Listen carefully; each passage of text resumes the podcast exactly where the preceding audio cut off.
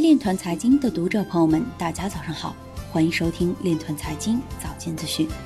今天是二零二零年九月十八日，星期五，农历庚子年八月初二。首先，让我们聚焦今日财经。直布罗陀监管更新 DLT 指南，提高代币发行和风险管理清晰度。超六成的韩国釜山公司依然对区块链感到困惑。安徽省汤山县政府和蚂蚁链共同打造国内首个基于区块链的乡村振兴样本。我国首台新能源消纳区块链智能装置研发成功。DeFi 资产是加密技术中最被低估的资产之一。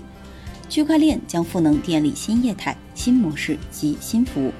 比特大陆成立新公司，张克团任法定代表人。比特币加权社交情绪处于两年来最低水平。Faircoin 官方表示，太空竞赛二已经开始，本周五或下周初公布第一轮奖励结果。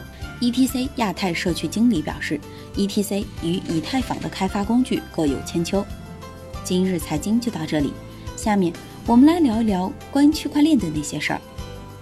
据新浪财经消息，九月十七日，中国北京国际科技展业博览会中国区块链发展论坛在北京召开。中国互联网金融协会区块链工作组组长、中国银行原行长李立辉在演讲中表示，由数字技术引领的衔接机制、信任机制和竞争机制的变革，将是一个重构进程。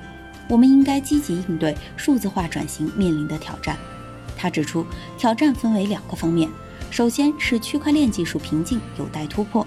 目前，各个国家均未实现区块链技术的大规模应用。我国的区块链技术研发致力于突破规模化、可靠应用的瓶颈。其次是核心数字技术短板有待补强。我国是数字资源大国和数字化市场大国。但在全球数字技术版图上，仍尚未建立地缘竞争优势。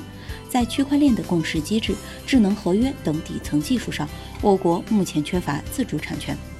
以上就是今天链团财经早间资讯的全部内容，感谢您的关注与支持，祝您生活愉快，我们明天再见。